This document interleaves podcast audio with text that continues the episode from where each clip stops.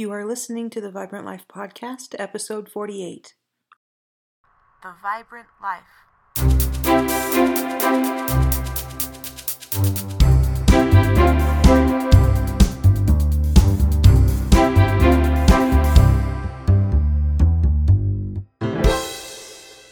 Hey, you. I'm Emily Romrell, and this is the Vibrant Life Podcast.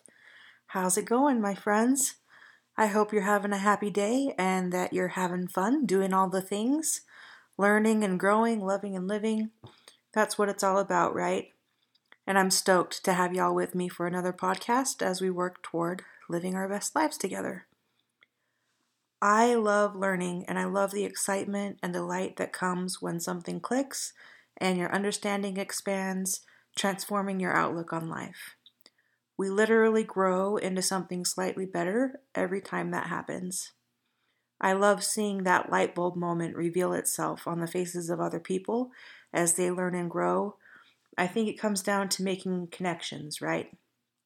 When we can connect a new idea or concept into our understanding of the world and our place in it, our vision of this puzzle of life becomes clearer. That's one reason I love words and reading and writing so much. In my mind, I can go straight back to the moment I realize these little symbols you write down on a piece of paper actually mean something, that they can contain knowledge, and through the magic of reading and writing, you can boldly go, as they say in Star Trek, to places you've never been before. Whether you're transported to a world of fantasy, of history, or even just to a world of new understanding, you never come back to reality as quite the same person you were before the adventure began. It's wonderful, and I literally mean full of wonder. Ever since I had that powerful realization that books and words hold the secret knowledge, I've hungered to learn as much as I can. I've also always had a very personal love of trees. They make my soul happy. and in the Church of Jesus Christ of Latter day Saints, we often talk about filling the measure of our creation, and trees make me think of that. They grow into the best version of a tree that they can be. Kind of all plants do, but especially trees. Um, and they inspire me to reach as high as I can to fulfill my potential. And the natural beauty of trees helps to calm my heart when I'm anxious or troubled. I love going on walks and just being by the trees and hearing the wind blow through them. And there's just something about it. I just, it's a connection with my soul, and it, it is really delightful for me. I was a tomboy as a kid, and I was always climbing trees anytime I had the chance. I remember when I was little, we would go to the city park and there were these big pine trees with giant droopy branches. And they were really fun and easy to climb because the branches spread out around kind of like a spiral staircase. I loved climbing those.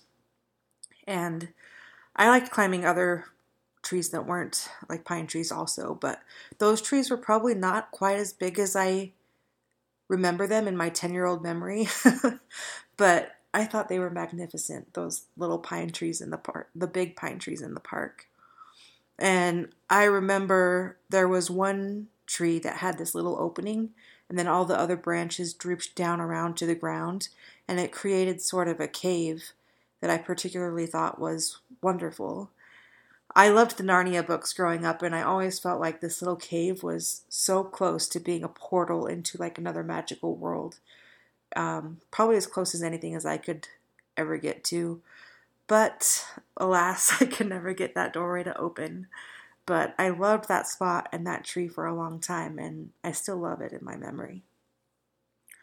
And if you don't have a big living tree to climb, perhaps the next best thing is a beautiful stump to sit on. Kind of makes me think of the book The Giving Tree, which is awesome but uh, stumps and old tree roots have so much character, right? They leave a visible history of something that did its best to grow and fill its measure of creation, right? And just looking at the squiggly roots has a way of getting a part of the soul of a tree planted into your heart. It does to me, anyway. I remember going to my grandparents' house when I was little My grandma and grandpa Air had a whole line of big tall trees in their yard. And my grandpa would always get after us kids for climbing them. He didn't want us to get hurt, and we were always climbing the trees. But um, they also had this big stump from a tree that had been cut down right in the front of the yard. And I remember climbing on that stump and jumping off it with glee, like as kids do, you know. And I have a fond memory of my grandpa Air showing me the rings on that magnificent stump and explaining that each ring represents a year in the life of a tree. And that stump was big. It had probably over a hundred rings on it. And I remember the wonder I experienced as I imagined the life and the ancientness of that tree before it was cut down. And my child's mind couldn't fathom something that had lived over a hundred years. uh, my 36 year old mind finds it a little bit easier, but it was pretty amazing for me. I have a point, I promise. I'm not just reliving my childhood with you for the heck of it although I am experiencing a lot of nostalgia and getting all the feels. but as my grandfather showed me how to count the rings on that tree stump, I had one of those light bulb moments I mentioned earlier, and I felt a connection to the trees, to my grandpa, and I was excited to learn more about how the world works. And it's a memory that stayed with me and become a part of me. The study of tree rings to find dates is called dendrochronology, it's pretty cool. It's especially helpful when it's too early for carbon dating to confirm historical info, or it also helps along with carbon dating. We can also learn a lot from tree rings about the climate in the past and atmospheric conditions, and that's called dendroclimatology. Uh, so lots of little sciencey, sciencey words.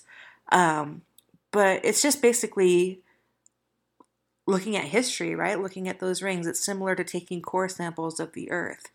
We can see where there were forest fires or if there was a drought or flood. Uh, rings generally grow wider in warm, wet years, and they're thinner in cold, dry years. Different, like, thicknesses and shades can tell you different things in different woods. It's fascinating, and obviously, I'm not an expert, but uh, is pretty cool what we can learn, right? And I've been thinking about trees and their rings and my memories and how they have this record of life. The life of a tree is literally written inside of them. And the truth is that human bodies keep a record too. Obviously, we're more complicated than trees, but we all have different scars, right? Birthmarks or other unique identifiers.